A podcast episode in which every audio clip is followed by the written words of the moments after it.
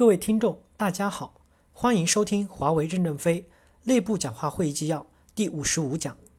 主题为提高电信网营运水平而努力。任正非在广东省邮电管局共建新技术联合实验室协议签字仪上的致辞。导读部分，任正非关注到中央重视两个产业的发展，一个是信息产业，一个是房地产。五年后，即二零零二年。华为差一点将硬件体系以一百亿美元的价格卖给了摩托罗拉，但因摩托罗拉高层动荡，交易告吹。否则，中国很可能少了一家世界级电信设备供应商，而多了一家平庸的房地产开发商。正文：非常感谢广东省管局给了我们一个机会，也感谢广州市局、深圳市局这些年来给予我们的支持与帮助，对我们的宽容和谅解。广东省提出商业网的构架标准与想法后，华为公司很快响应了省局的决定，然后努力把零八机作为适合于商业网所使用的交换机。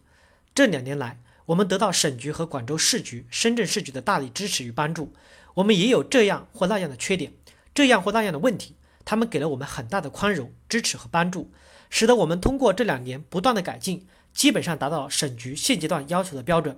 特别是为了迎接香港九七年回归，深圳商业网又担负了中央在深圳行政办公和生活的通信服务，经受了考验。为了能实现这项省这项服务，省市局在五个月之内进行了三次测试，每次测试都超过两千项指标。广东这个大的电信网，当前在中国的土地上有着非常重要的战略地位，同样在国际技术水平上处于高技术水平电信网的位地位。我们在这个网上。如得到一些试验的机会，将使我们尽快的成熟起来，走向海外。特别是我们在香港电信网上的大量开局，得益于广东商业网的建设基础，才使得我们在香港网上获得了比较大的成功，包括此次在欧洲有关电信网上获得的很大的成功。所以在这里，我深深的感谢广东地市局给予我们的支持、信任与帮助。华为公司在发展中存在的缺点还不少，我们要与国际接轨，我们的难度还非常大。无论从资本上、从品牌上、人才上、管理上，我们和跨国公司还没有可比性，我们还非常的艰难。而且那些成熟的电信领域和新的电信领域里面，华为公司与他们的竞争也没有优势。因此，摆在华为公司面前的道路还很艰难。我们不仅要在技术上，更重要的是在管理上赶上他们。特别是我们正走向规模经营，规模经营的特征就是资源的用好用活，充分利用公共资源的作用来推动企业效益的进步。说起来，集约经营只有四个字，但做起来就很艰难。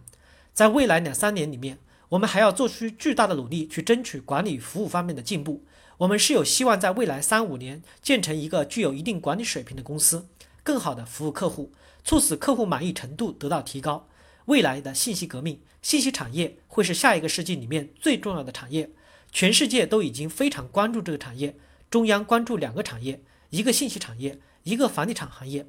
作为中国支柱的两大产业，中国信息选择信息产业是有希望的，而且成功的可能性很大。信息产业的发展使未来软件和硬件的比例可能会是九比一，从现在的八比二上升到九比一。芯片的设计水平会越来越高，软件的容量会越来越大。中国是一个最大的软件资源工国家，中国人口多，但如果把中国人口多变成中国人才多，那么中国就很有竞争实力，参与是未来世界信息产业的竞争。华为与广东省管局的结合，我认为就是优势互补。你们对网络运营、网络建设、网络标准有丰富的经验，我们对网络里面的黑匣子有一群年轻、朝气蓬勃、敢冲敢闯、敢迎着世界浪潮上的青年。我所以我们的结合是最好最优的结合，会产生更大的价值。今天我们迈出了第一步，我希望尽快的迈出第二步，进行战略合作，实现跨国经营。谢谢大家的收听。